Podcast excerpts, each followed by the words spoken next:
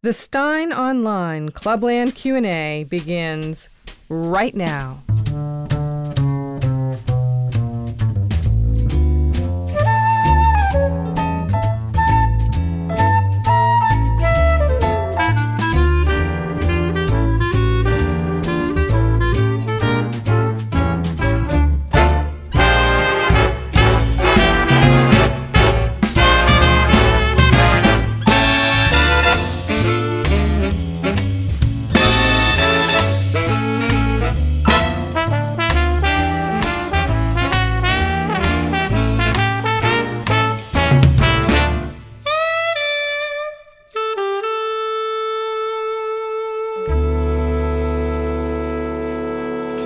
Welcome along. Uh, yeah, you might uh, find a few things a little bit glitchy today as I am on the road, and uh, that's uh, just the way it is. In fact, I'll try and point myself at the microphone, which is a somewhat awkward angle to get at because that is just the way it is, too. Uh, I'm not in my luxurious studio where everything is arranged to my every requirement. But welcome along anyway. It's July 8th, 2022. That is just for Tony Allwright in Dublin, the date check. Uh, and there now follows our traditional and non Tony Allwright specific recitation of the time zones. It's 5 p.m. North American Eastern Time. That is 6 p.m. in the Canadian Maritimes, half past 6 in Newfoundland and beyond the Americas, 10 p.m. in London, 11 p.m. in Paris, midnight in Moscow, half past 1 in Tehran for all you Newfoundlanders who moved to Iran for the half-hour time zone, 2:45 a.m. in Kathmandu for all you Iranians who moved to Nepal to check out the quarter-hour time zone, 5 a.m. in Singapore, Honkers and Perth, and 6 a.m. on a Saturday morning in Nara, where the day before, Friday, as it still is for many of us, the former Japanese Prime Minister Shinzo Abe was shot dead at a political campaign event. Uh, if you uh, follow our 100 Years Ago show, Sundays at Steyn Online, you will know that such things are not unprecedented in Japanese history, uh, but they are certainly rare in contemporary Japan, and uh, that nation is in a state of shock. Douglas says, Mark, given the barbaric assassination of PM Abe, can you please comment on the importance of America's alliance with Japan and the rest of the Quad more generally? Our national focus should be on Asia. Europe is the past. I feel as though the war in Europe has brought both our attention and resources away from where it needs to be East Asia. Do you agree? Uh, well, I would agree broadly, but except with respect to Japan, because Japan is also the past. It has horrible uh, demographic death spirals, and as I have written many times over the last 15 years, uh, everything that P.D. James said in The Children of Men is already coming true in uh, Japan, the idea of cat cafes where people who don't have any children can uh, order a cup of tea and pet a cat for half an hour. Uh, dolls that are produced because there's no point making dolls for children anymore in Japan. The Japanese don't have enough children to sustain a big toy market. So instead, they're making toys for uh, old oldsters to be the grandchildren that they never got to have. Um, they've advanced uh, to from uh, hardworking NHS style UK nurses with calloused hands from all the shifts they're doing to these nice rather lifelike robots with soft, pliable, if entirely artificial hands to caress you and turn you over in the old folks' home every once in a while. So Japan is dying actually even quicker than Europe is. The, interesting point we've made with respect to Ukraine and Russia is it's being fought between two parties with deathbed demographics. So, uh, because people are basically innumerate and because old myths die hard, everybody thinks of Russia as the Russia that threw millions and millions of men into the Second World War. It doesn't have those millions of men to sacrifice anymore. It's a geezer nation.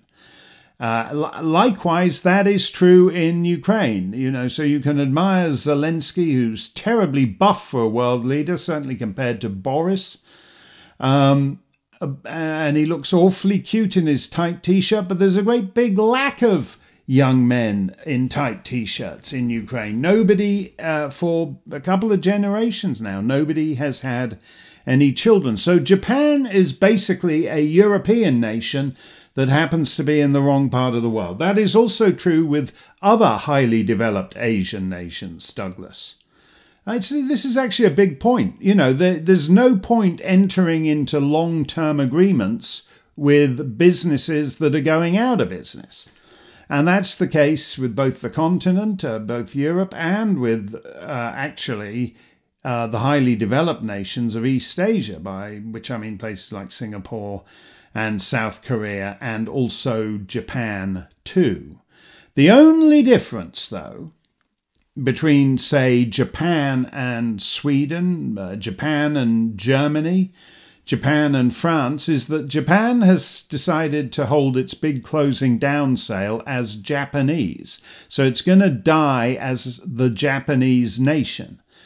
Uh, Germany, uh, France, Sweden are going to die as multicultural hellholes.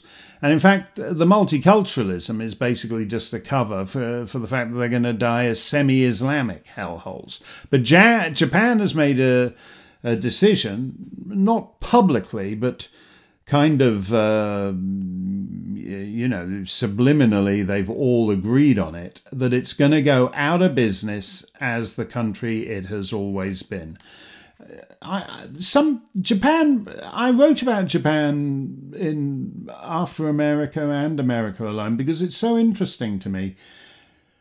The number of young Japanese women who have given up sex entirely uh, and you could perhaps uh, extend that to other parts of the world. But the interesting thing, too, is the number of young men who've just given up sex entirely. It's not just that these guys, uh, you know, don't procreate, they don't go in for heavy petting. Uh, more and more people reach 30, 35, 40 without ever having had a girlfriend or boyfriend and it, it there something has something has changed uh, in uh, somehow Japan, modern Japan, post Second World War Japan, has managed to rewire some basic human instincts, and that is that is why, uh, yeah, I I see what you mean. That Europe is washed up, finished. Uh, who cares? Um, but uh, but you know, East Asia is not far behind, and the only difference is that Europe imported a huge population of aliens to be the children they couldn't be bothered having themselves, and Japan has decided to go for robot technology and toys for adults and uh, various other novelties. John Facci says, When the lights go out for good, will Davos torch our corpses to read by? What is the end game here?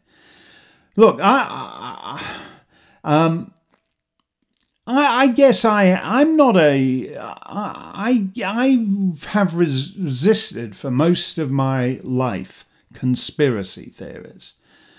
Uh, not not because I believe in the the cock up theory of disaster, that it's simply the incompetence of these people. Um, I have no doubt, uh, and I agree with what some of our guests have been saying over the past few days about Boris Johnson's defenestration, and also what some people have been saying at Steyn Online. I think it was Sal Tessio who said, look, yes, he's crap, but they wouldn't have done this to him if he'd been a crap Labour Prime Minister. They got rid of him because he's a crap Conservative Prime Minister. And there's a bit of truth, and there's, there's certainly some truth in that too. But what is up is that all the people who govern us say insane things, like abolishing the internal combustion engine by 2030 which was one of Boris Johnson's plans. And I think if you listen to these people, they have sounded bonkers for years now. The Prince of Wales has sounded bonkers uh, basically since he stopped having to juggle two women uh, and he had more time on his hands to think big thoughts. All his big thoughts are bonkers uh, culminating in the one he made uh, that we had eight years to save the planet. And I think that eight years expired five years ago. Um, so here's, here's the point these guys talk all the time about the Great Reset. The way to the way to deal with them is just to say, look, let's. They wouldn't be saying this stuff. They're they're princes and prime ministers and presidents. They wouldn't be saying this stuff if they didn't think it. Not all the time like this. So let's assume they mean it. Now, they're advocate, you don't have to be a conspiracy theorist to wonder why uh, the Prince of Wales, uh, the prime ministers of all these countries, the president of France, the president of the United States are talking complete crap uh, about climate catastrophe but they believe it enough to destroy your life. Uh, if you're in the United States and you're watching gas head up to six, seven, eight bucks a gallon, wherever it's going to settle, that's simply because you've got your energy self sufficient, but uh, the guy who's supposedly running your country, the guy who gets propped up in front of the prompter to make an ass of himself every day, uh, and the people who are, uh, have got their hands up him, waggling the brain dead husk of a sock puppet, those, those guys all know you're energy independent and that gas, instead of being uh, six bucks a gallon, could be a buck fifty, but they don't want you having buck fifty domestic oil. They don't want you. They're doing this to us deliberately. Now, then you listen to other people. You listen to the the. It, it's this malign alliance between uh, the world's leaders, who all increasingly uh, think alike, so that it wouldn't make any difference if you suddenly woke up and instead of being Prime Minister of New Zealand, Jacinda Ardern was Prime Minister of Canada. It wouldn't make a ha'porth of difference. They're all interchangeable. They have stylistic things. You know, Justin likes to uh, dress up in blackface, and Boris likes to do that, uh, bring in that uh, 600 pound uh, an hour uh, hairdresser to come and uh, mess up his hair so it looks like that it goes with his shambolic image and all the rest of it. And Joe Biden likes to walk totteringly toward the podium and then squint and talk in a hoarse whisper. But who, you know, these are just stylistic ticks. Stylist. We would Stark, David Starkey and I were talking a bit about this the other day. That's this is the this is the difference on on things like whether you should be able to have cheap gasoline to put in your tank. They're all agreed you shouldn't.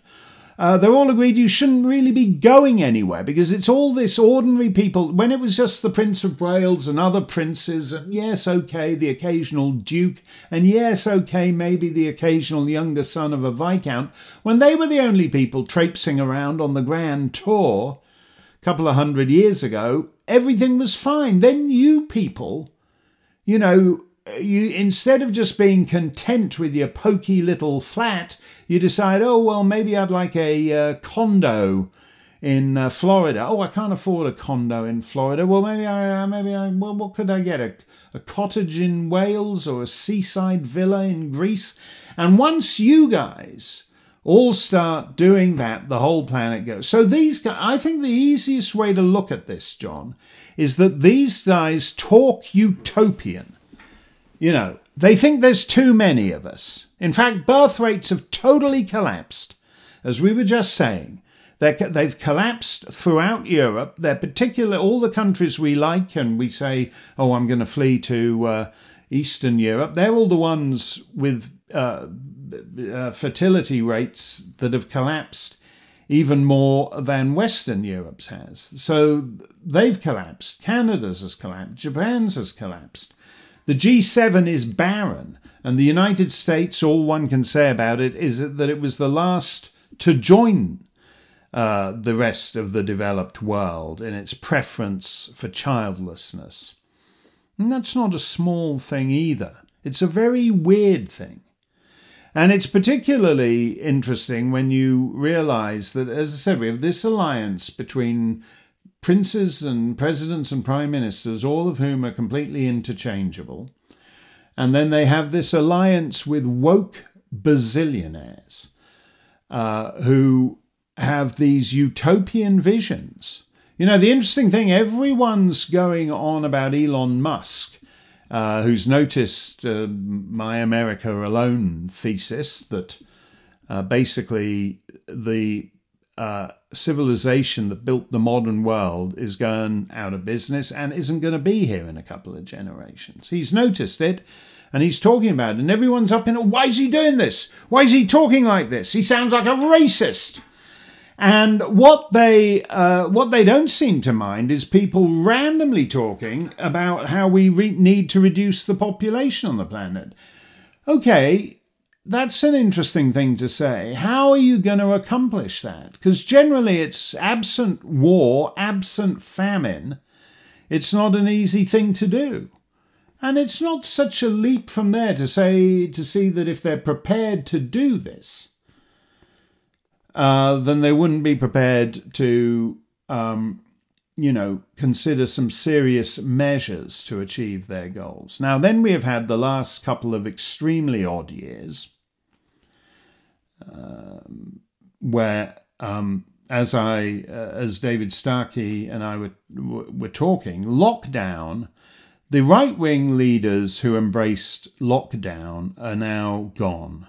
Trump Scott Morrison in Australia, and now Boris Johnson. The left wing leaders uh, who embraced lockdown have survived Justin Trudeau, Emmanuel Macron. Gee, gee, it's almost that lockdown is a left wing thing and that right wing voters don't like it. So, in that case, why did they go for it? Why did their leaders go for it? You know,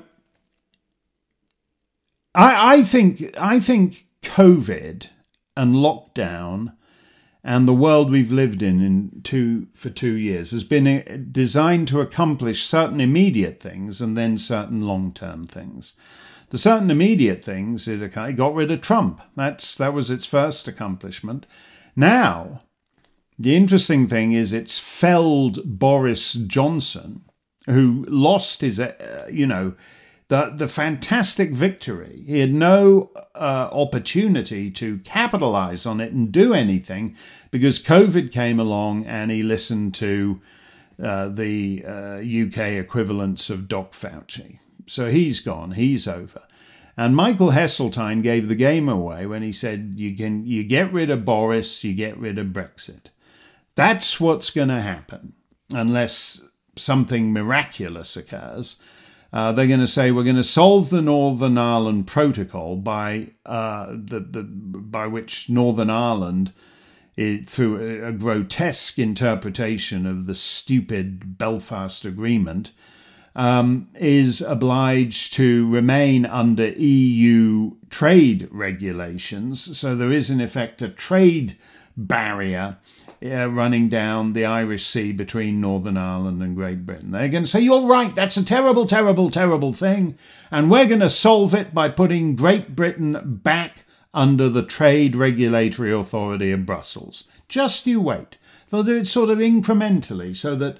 Uh, so that the UK will become a kind of passive uh, uh, uh, passive and compliant with the European Union without um, without uh, without having any voting rights or anything.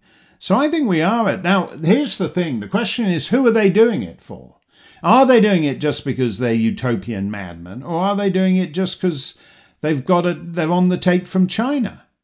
You know, Boris Johnson's father and Boris Johnson's brother, Boris Johnson's father, whom I can't stand, and who is one of the reasons why Boris Johnson is not Prime Minister. Uh, Stanley Johnson, awful man, and uh, one of Boris Johnson's useless brothers are both uh, basically on the, you know, they're both getting money from China. They both never criticized China. They're a bit like the, the China. China is very interested in families the Biden, because it's better if you're going to invest in, you know, why would you invest in someone who's just a lonely, solitary bachelor? If you've got multi generational influential families, the Bidens in America, the Trudeaus in Canada, uh, the Johnsons in the UK, why not snaffle up families? And so the question here is whether these guys, the Western guys, are just dupes and patsies in it for the money, and that what comes after is countries that behave as traditional empires, such as China and even uh, and even Russia. But uh, John, you're right. The well, uh, the end game is a the end game is a Western world that looks a lot more like Latin America. Uh, this is from the Western leaders' point of view. There will be an elite the elite are all interchangeable. They'll all still have their. Uh, we're seeing a preview of it now. You can still, if you've got a private plane like Justin and Boris were joking about at the G7, you can still zip around here and there and everything's fine and dandy. If you're someone who's done sort of okay, so you can afford to fly business class from. Uh, you know, from uh, LA to Hong Kong, your life is hell because they've just screwed all that. All the airports are, you know, I happen to have done more traveling in the last few days than I would have wished to do because Heathrow is kaput. Uh, and a lot of other places are kaput too. So there's going to be a super elite, the John Kerry level of elite, and then um, a, great seething mass of people who have carbon alliance allowances on the bottom. So a very we're basically beggaring ourselves and destroying ourselves as free societies. These guys are doing it in order to save the planet, supposedly, uh, but in effect they're saving the planet for China. Uh, which won't have much use to John for John Kerry by the time all this uh, shakes out.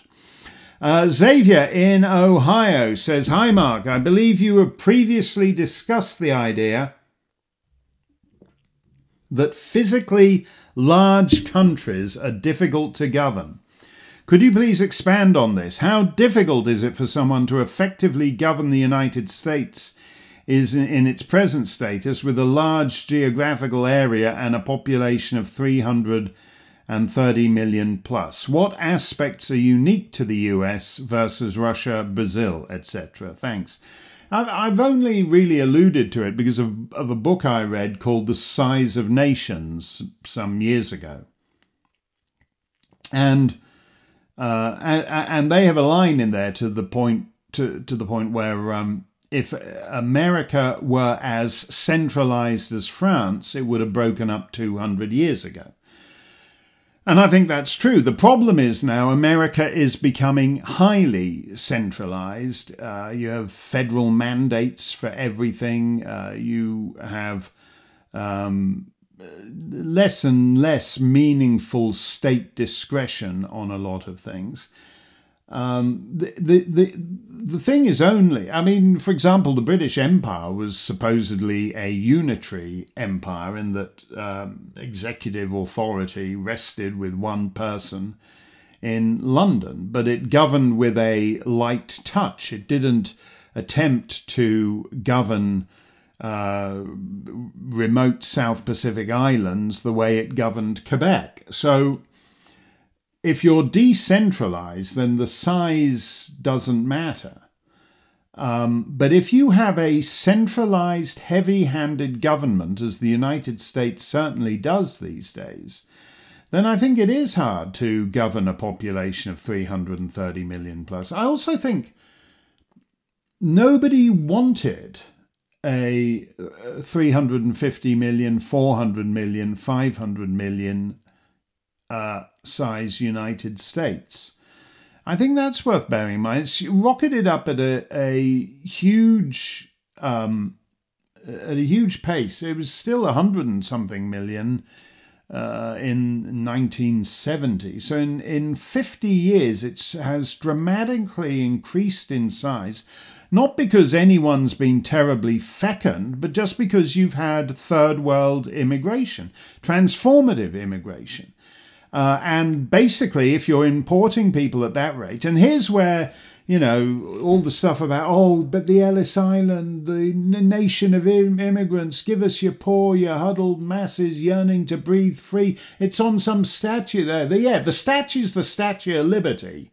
Great idea. From here's where Americans making jokes about the French reaches its limitations. The French came up with the idea of a Statue of Liberty, because that's how they thought of America as a statue of liberty, shining her torch of liberty to the world. And the idiot Americans who got the statue then stapled a totally crap poem on it and turned it into a statue of mass immigration. So that instead of shining liberty out to the world, instead it's saying, Come on down, world! Our door is open. And I don't believe, I don't believe that a 500 million person America, a 400 million person America, I mean, you do the arithmetic here where they're basically uh, right now Joe Biden, since he become became uh, the alleged chief executive of the United States, has uh, has been letting in uh, something like a million people every three months. And as I always say, you know, Trump's line about why don't we get any people from non bleep hole countries like Norway doesn't work because Norway only has four to five million people. So they could all, at the current rate of immigration uh, in the United States, they would all be here in about seven or eight months, and you'd be out of Norwegians if everybody in Norway were to come to America. Uh, at that rate, you run out of the non bleep hole countries pretty bloody quickly, and the bleep holes are all you're left with. That's the point it's one of the reasons I regret Donald Trump wasted so much time talking to people who weren't worth his time, because I could have put that to him in 45 seconds. It's a numbers, it's a numbers thing there. And then again, you know, Xavier, just to just to look at that, just just to look at that more generally. If you look at the nations with the highest quality of life, with the uh, highest per capita GDP and all the rest of it, they are small countries. And actually, I'm not even particularly talking about Norway and Denmark, uh, places that aren't so uh, wealthy, uh, which is certainly true when you get to Eastern Europe. I mean, Hungary is an agreeable place in part because it hasn't got 300 million people. And there's something to be said for being a small nation such as, um, you know, Slovenia.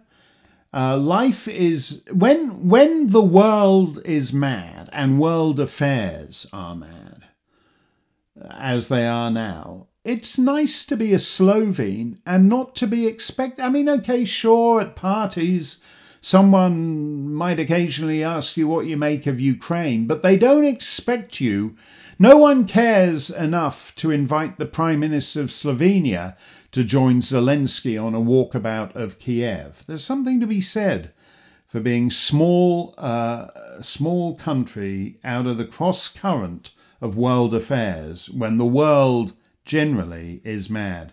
Eric Dale says, Hey Mark, do the World Economic Forum members really think their plans will work?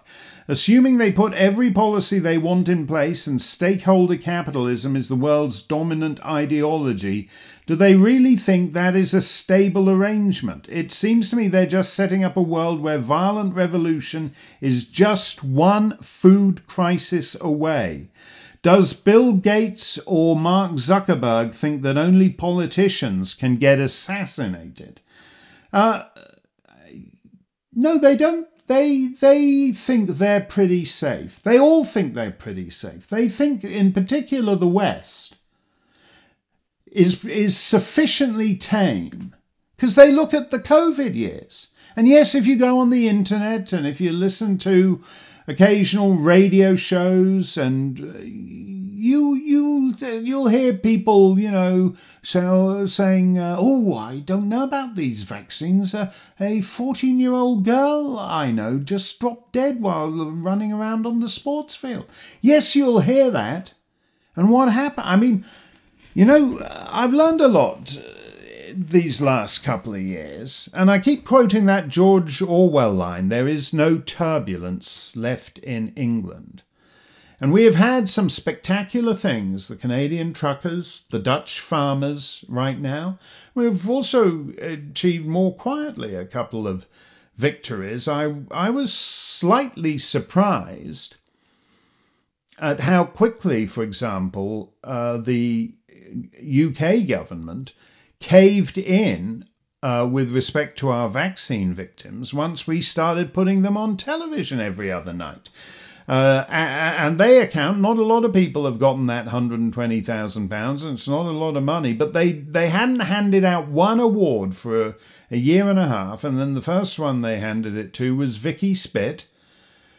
Uh, who came on uh, my show and talked about uh, what had happened to the great love of her life. And it was interesting to me how, and it made me, you know, I, I got angry because I realized how much more could have been done for these people if somebody else other than GB News had bothered to take up their cause. But but it's the same with Tucker in America and with one or two other people across the map for all the people who are aware of these things, the vast mass just potter on about their lives. So, for example, they're told to jab their babies. There's no science behind that at all. But people go, oh, I must get my six month old jabbed. So they're pretty confident after the last two years that, quote, there is no turbulence left in England, unquote, and no turbulence left in Belgium, and no turbulence left in New Zealand, and no turbulence left in. They're pretty confident about that. But this they know that if there is turbulence, they now have the means, as medieval kings, medieval tyrants did not, they now have the means to kill the turbulence. Why did the US truckers thing go nowhere? Uh, because while everyone thought it would be great to get an American version of what happened in Canada going, everyone in America knew that uh, the FBI, a dirty, stinking, rotten, corrupt Department of Justice, and all the rest of the dirty, stinking, rotten, corrupt deep, deep state had devoted all their resources to tracking down anyone who had anything to do with anyone who was anywhere near Washington, D.C. on January the 6th, and they threw them in solitary confinement and threw away the key. Likewise in Canada. Uh, oh, did you give uh, a uh, $100 to those uh, truckers? Well, we've frozen your bank account. You know, that's the difference. That's the difference between the medieval tyrants of yore and the guys we live with today. Technology and the state now go hand in hand, and uh, that's what makes it even more Orwellian. Um, I'm going to be in. Uh, I'm going to be in um, Northern Ireland uh, next week, and so I thought I'd, uh, for our musical interlude, I'd play a song by uh, um, the I think the most successful uh, songwriter ever to come out of Northern Ireland, certainly until uh, Van Morrison. And uh, Van, uh, as he'll be the first to tell you, is a big fan of this guy, Jimmy Kennedy. He was the son of a, uh, a policeman in the Royal Irish Constabulary and he uh, loved uh, where he grew up in Ireland, and then he became a huge international hitmaker, uh, publishing songs through Denmark Street in London, which is the home of uh, Britain's Tin Pan Alley, and he's got a fabulous catalogue, uh, and um, I love. Uh, I, I think of him. He, you know, he was an Ulster. He was born in Omagh and he lived at Portstewart. and a lot of his songs were inspired by things he saw in and about Northern Ireland. But uh, his big songs don't, you know, if you're expecting, if you're Irish, come into the parlour, uh, or uh, did your mother come from Ireland, or if you ever go across the sea to Ireland and watch, no, no, no, no, no, no, no. Uh, he didn't do that kind of thing. He did, if you're Turkish, come into the parlour.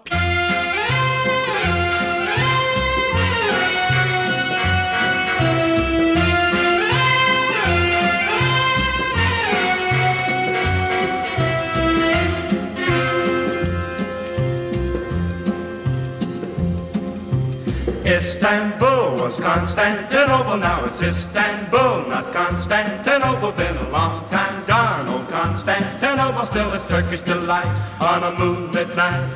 Every gal in Constantinople lives in Istanbul, not Constantinople. So if you've a date in Constantinople, she'll be waiting in Istanbul. Even old New York was once New Amsterdam. Why they changed it, I can't say. People just liked it better that way. Take me back to Constantinople. No, you can't go back to Constantinople. Now it's Istanbul, not Constantinople. Why did Constantinople get the works? That's nobody's business but the Turks.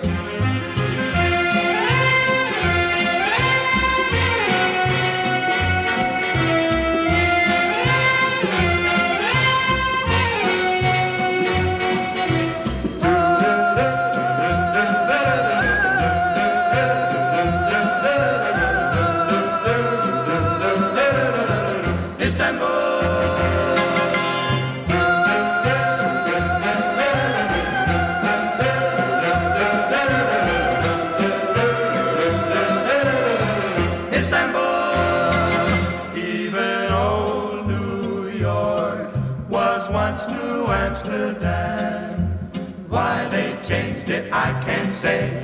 People just liked it better that way.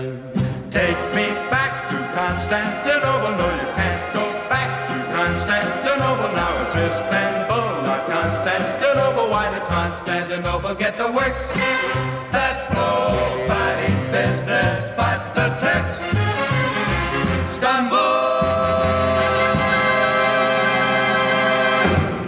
Why did Constantinople get the works? That's nobody's business but the Turks. What a great line that is. That's a line by Jimmy Kennedy uh, and, a, uh, and a terrific song that he wrote with uh, Nat Simon.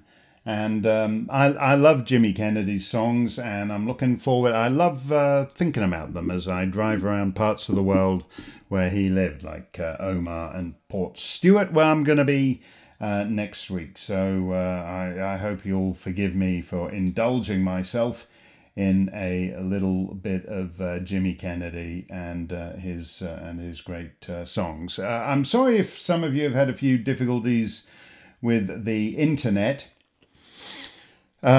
We've just got a. Uh, I'm just doing it on the road, and sometimes it doesn't work out as uh, quite as good as you, uh, as uh, you hope. So if you do miss anything, I hope you'll uh, enjoy the replay. Cross Border Gal. I don't believe you for a moment. When Cross Border Gal first started submitting questions as Cross Border Gal, I was prepared to believe she was a cross border gal, but it's getting more and more difficult to cross borders. So, unless your arms are entirely stuck with vaccine jabs, uh, or, you know, some old bootlegging routes across the border. I don't know whether Cross Border Gal is still a cross border gal. Anyway, CBG writes Hi, Mark. One concern about Boris's defenestration is that whoever succeeds him as PM might be worse, and there are not many obvious qualified or untainted candidates. But there are a couple of bright lights. You have mentioned Tony Abbott, splendid idea. Look, here's the thing. Unless our politics and our elections are now just arranged in Davos, and the result is then, you know, they, they think someone like um, uh, you know, Jeremy Corbyn is a bit too strong meat, so uh, maybe we should, it's better off uh, taking a chance on Boris Johnson or whatever. But um, assuming that the normal rules of elections apply, which they don't obviously in the United States, because as we know, Joe Biden, quote unquote, won without winning any of the so called bellwether districts, uh, which is kind of statistically impossible, but is one of those things that uh, everybody in the American media has agreed not to mention. Uh, or you'll get fired if you mention it, which is why the Butch Boys all went quiet about it. Um, so, so the, the the the Tories would almost, as I said, in the modern era, which in Britain generally means since the 1832 Reform Act, so we're talking 200 years. Nobody's done this fifth election victory. It would be complete unprecedented. The, the, the tragedy is normally when it's time for your party to to for the pendulum to swing and your party to get kicked out, you've got a huge bunch of achievements like when the Tories fell in 1997 to Tony Blair, they had the Thatcher era as as their legacy the uh, the Tories of the 2010s have no bloody legacy. They're ghastly, they're awful, they've governed as socialists and as woke wankers. So uh, that's is so with the great exception of Brexit, which was nothing to do with the Conservative prime ministers, whether you want to name uh, Theresa May or David Cameron or Boris Johnson, who was an opportunist who hopped aboard it. I mean, it was Nigel Farage who gave up his career basically to labour for something that everyone told him couldn't be done, and he pulled it off. And whatever you feel about Nigel, he's got that. Uh, so the one achievement of the so called 12 years of conservatism was actually done by Nigel. Now, uh, so that's the way the, the pendulum swings. That's the way the pendulum swings. Um, what uh, Cross Border Gal uh, says, though, is that, you know, if you found the right candidate, they might be able to win a fifth one. Uh, and she continues, You've mentioned Tony Abbott, splendid idea. Yeah, okay, and I mean this seriously. you got to think, if you want that fifth election victory, you got to think out of the box. And that means uh, you got to think, oh, yeah, under uh, the uh, the uh, uh, Commonwealth guys are admissible too. I'd be happy. I think Tony would be great. I'd be happy for Maxime Bernier from the People's Party of Canada, Le Parti Populaire du Canada. I think uh, a UK uh, audience could be persuaded to find his Gallic tones very charming and indeed sexy. So I'd be any interested party from the Commonwealth who wants to join in is welcome. Um, Cross Border Gal says another is Lord Frost. Though not mentioned in the British mainstream media, his name has been in the Telegraph and the Express. He was also mentioned favourably by John O'Sullivan on last night's GB News interview. I think that that was was it last night? Yeah, maybe it was. And in your January interview with Frost, you asked if he would consider running for PM. He answered, "Never say never." Should we look forward to Frost resigning his House of Lords seat and making a bid for PM? Or will it be left to you to lobby Abbott and help save Britain from globalism, wokeism, and net zero? Your thoughts? Um, well, as I, was rather technical about it with uh, Frost when he was on the show, because if I understand the well, I did understand it at one point. The Peerage Renunciation Act of 1963, 63 was it? Yeah, uh, you couldn't renounce a uh, a law peerage, a life peerage, or a peerage of the first creation.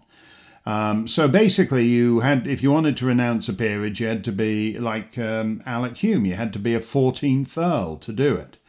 I don't know whether that's changed since the um, since uh, the, Tony Blair wrecked the House of Lords uh, 25 years ago. I don't know whether that's changed. Um, and so when you say, can he just resign his House of the Law, House of Lords seat? I don't know quite whether it works uh, like that. Um, so I was trying to get an answer from him on that, and I think he does know.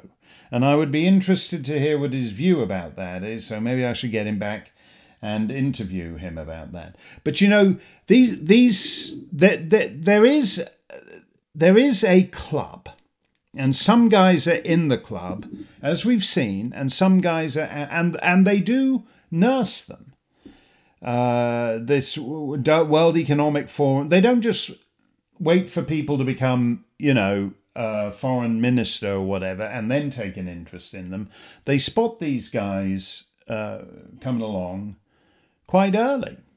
And they take an interest in them and they make sure that they stay within the club. Now i'll tell you a couple of um, tell you a couple of things. I was um, at, the, at certain points in my life, I've been semi welcomed into the club because uh, at one point I looked as if I was the coming man, and uh, they thought, you never know, I might do a Boris Johnson and decide to go into politics. So.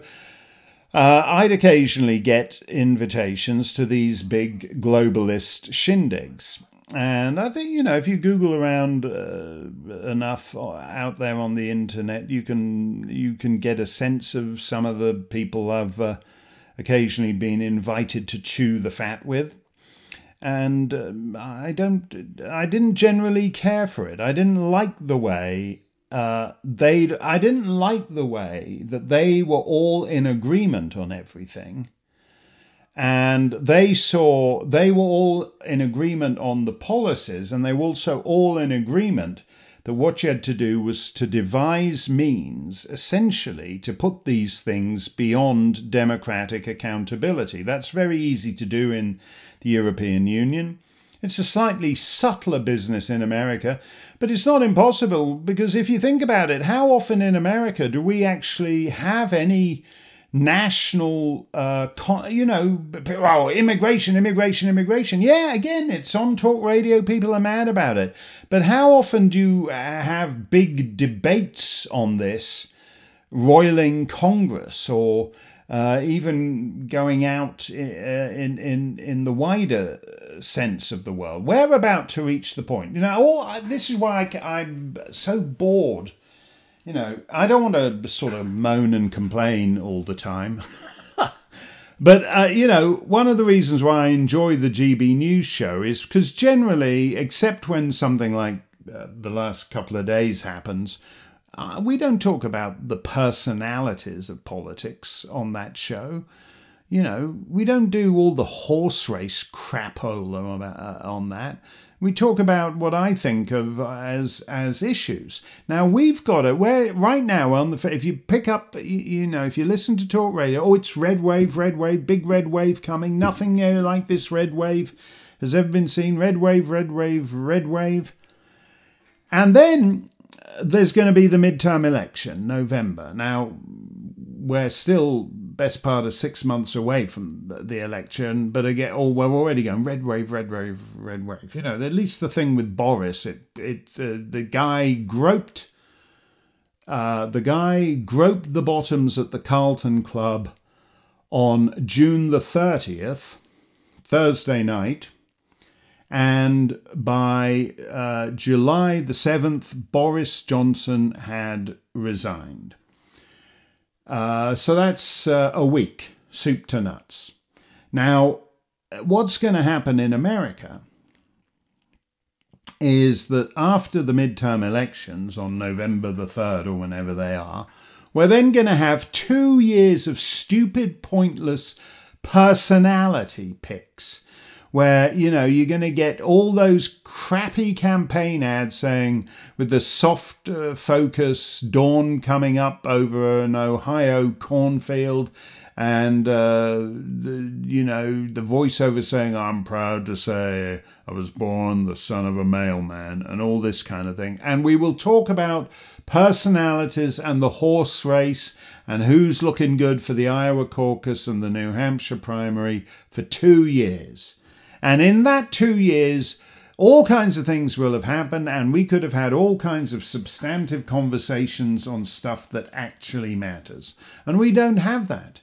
And it's difficult, you know, after you've seen all the people. Uh, if you live in New Hampshire, and I think back on generations of coming men who've traipsed through that state, what, ha- what is going to have to happen is that ordinary people, the kind of people, and I know it's difficult, but the kind of people who, well, you know, I'm, I don't really know whether we should be paying all this high tax just to save the planet in case the oceans rise in the 22nd century. But everybody seems to feel we should, so I don't really like to speak up, so I just go a bit quiet when any of that comes up.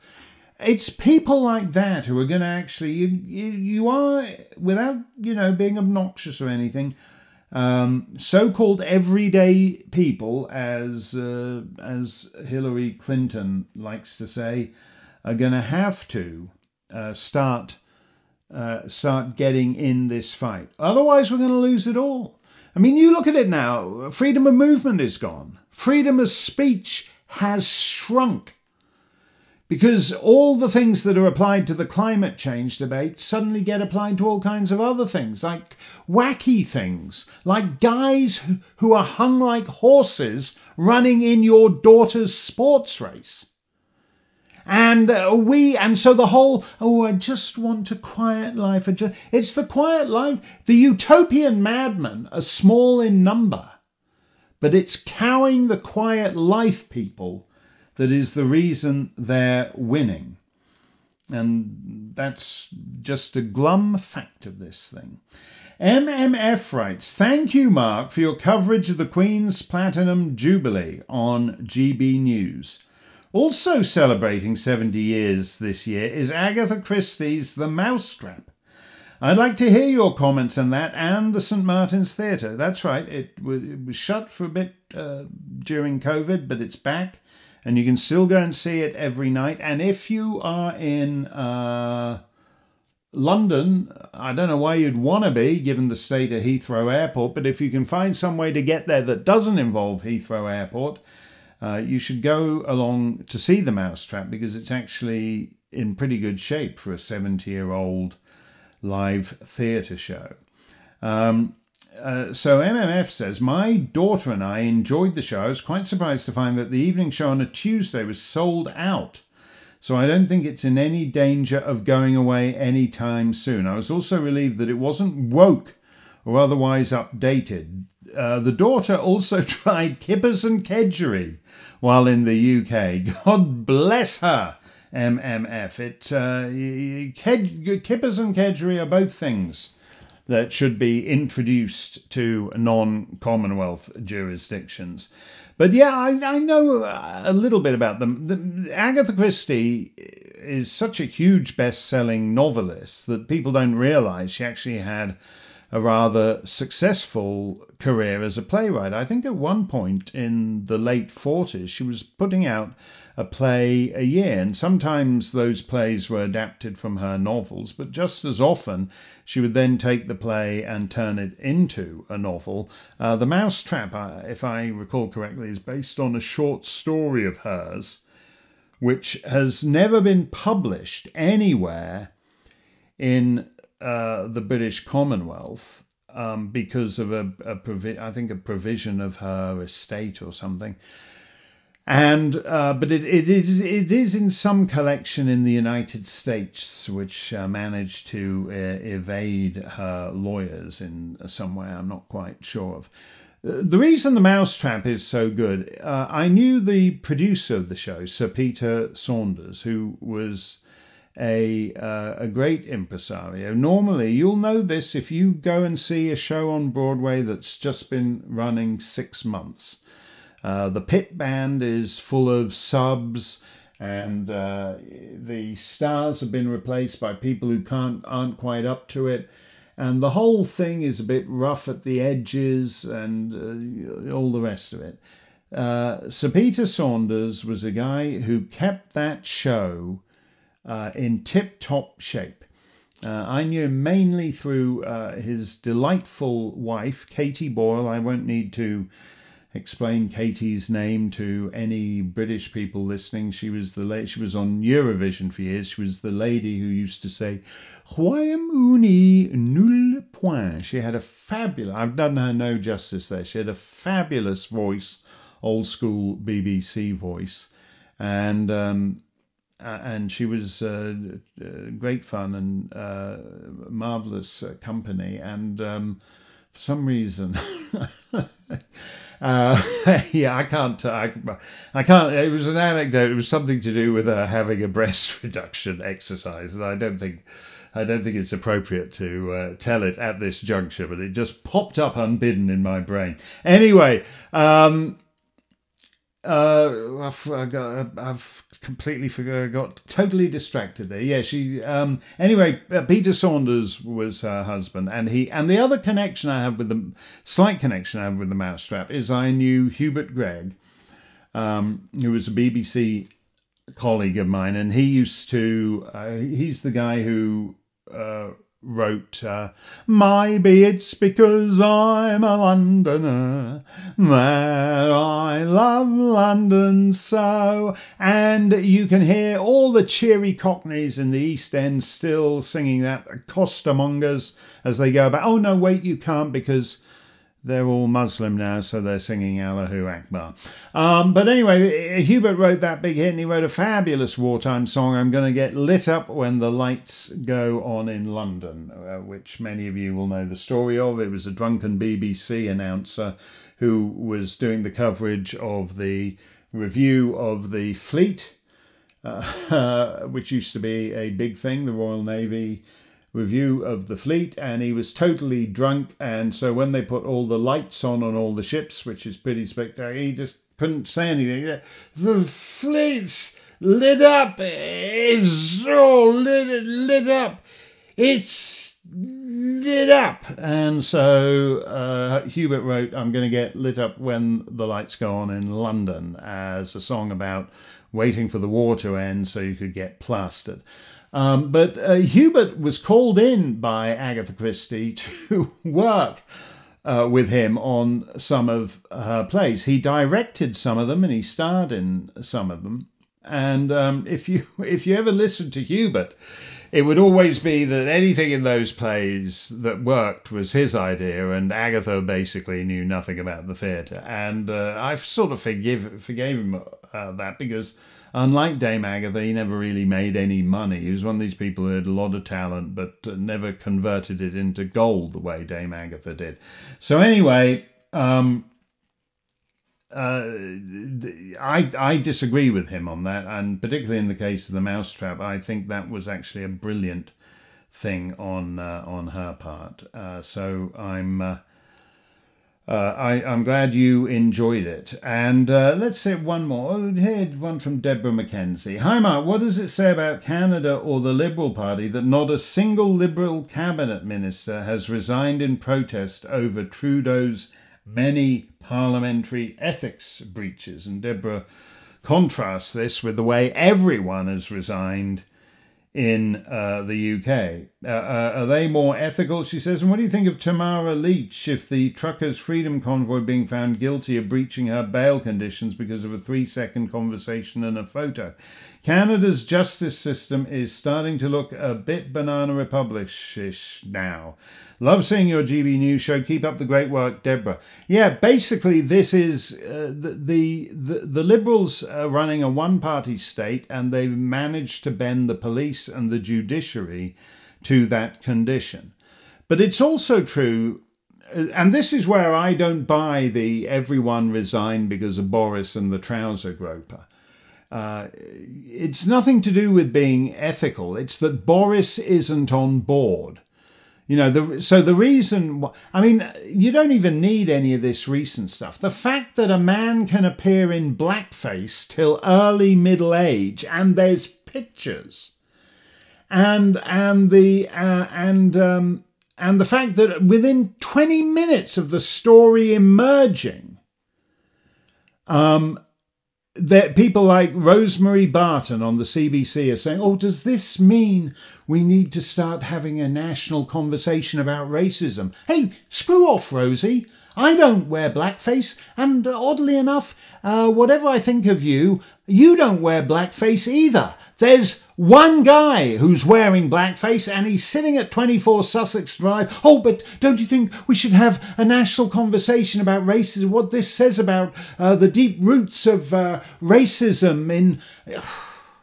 no, it's nothing to do. None of the. This is all ginger growler of the day and they and when it's useful, you know, if Boris Johnson wore blackface, he'd be gone. If Justin Trudeau groped bottoms in the Carlton Club, he'd still be around. Uh, that's that. It's different rules for the uh, for the left and the right, which is a sorry thing to have to say, but unfortunately, is where we are in this uh, in this wretched state. Um, let's have another uh, Ulster song. I'm looking forward to being back in uh, Ulster. Uh, and so let's have another Ulster song uh, to close. And, uh, you know, we, we all know Ireland. It's a small island d- divided by centuries old sectarian divisions. So you're probably wondering if uh, Jimmy Kennedy uh, ever wrote anything uh, addressing the, the, the symbol of the division in Ireland, that border, that border. Well, yes, he did. He teamed up with uh, Michael Carr from Dublin, so it's perfectly non sectarian. We've got an Ulsterman and a Dubliner uh, and they're teaming up to write a great Irish song. Uh, such a great Irish song indeed that among the many who have recorded it is Frank Sinatra.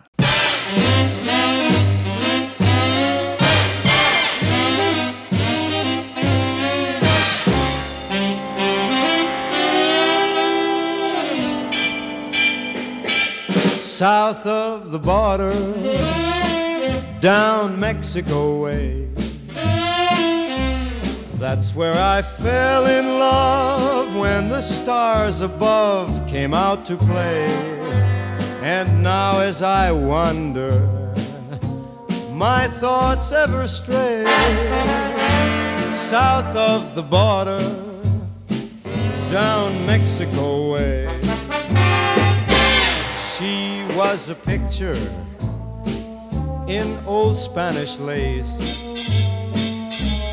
Just for a tender while, I kissed the smile upon her face, cause it was fiesta. And we were so gay, south of the border, Mexico way.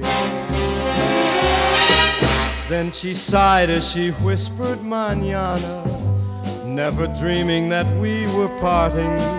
And I lied as I whispered manana, cause our tomorrow never came. South of the border, I jumped back one day. There in a veil of white by the candlelight, she knelt to pray The mission bells told me that I mustn't stay south of the border, Mexico way.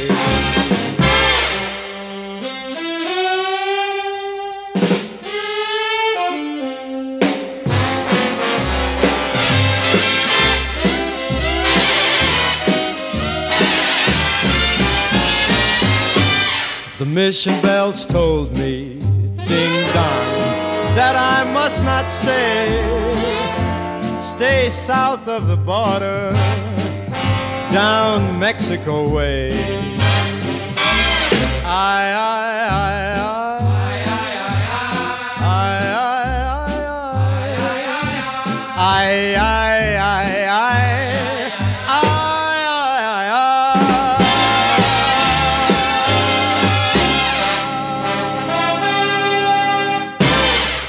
Does it get any more Ulster than that? South of the backstop, down Mullingar Way. Music by Michael Carr, raised in Dublin, south of the border, although there wasn't one then. Uh, words by Jimmy Kennedy, born in Omagh, north of the border. I'm going to be north of the border next week. Hope you'll swing by in between now and then. Rick McGinnis's Saturday movie date, the 100 Years Ago show, Steyn's Song of the Week, all manner of good things right here at Steyn Online. Stay safe, stay free.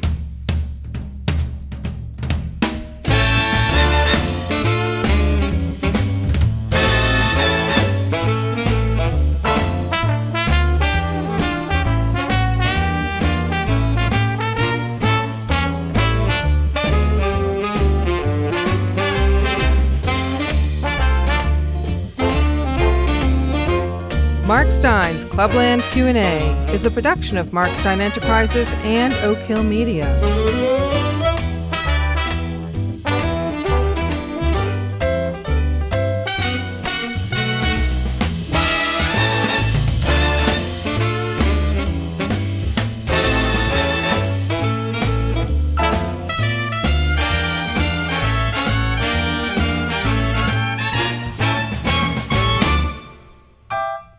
Rights reserved.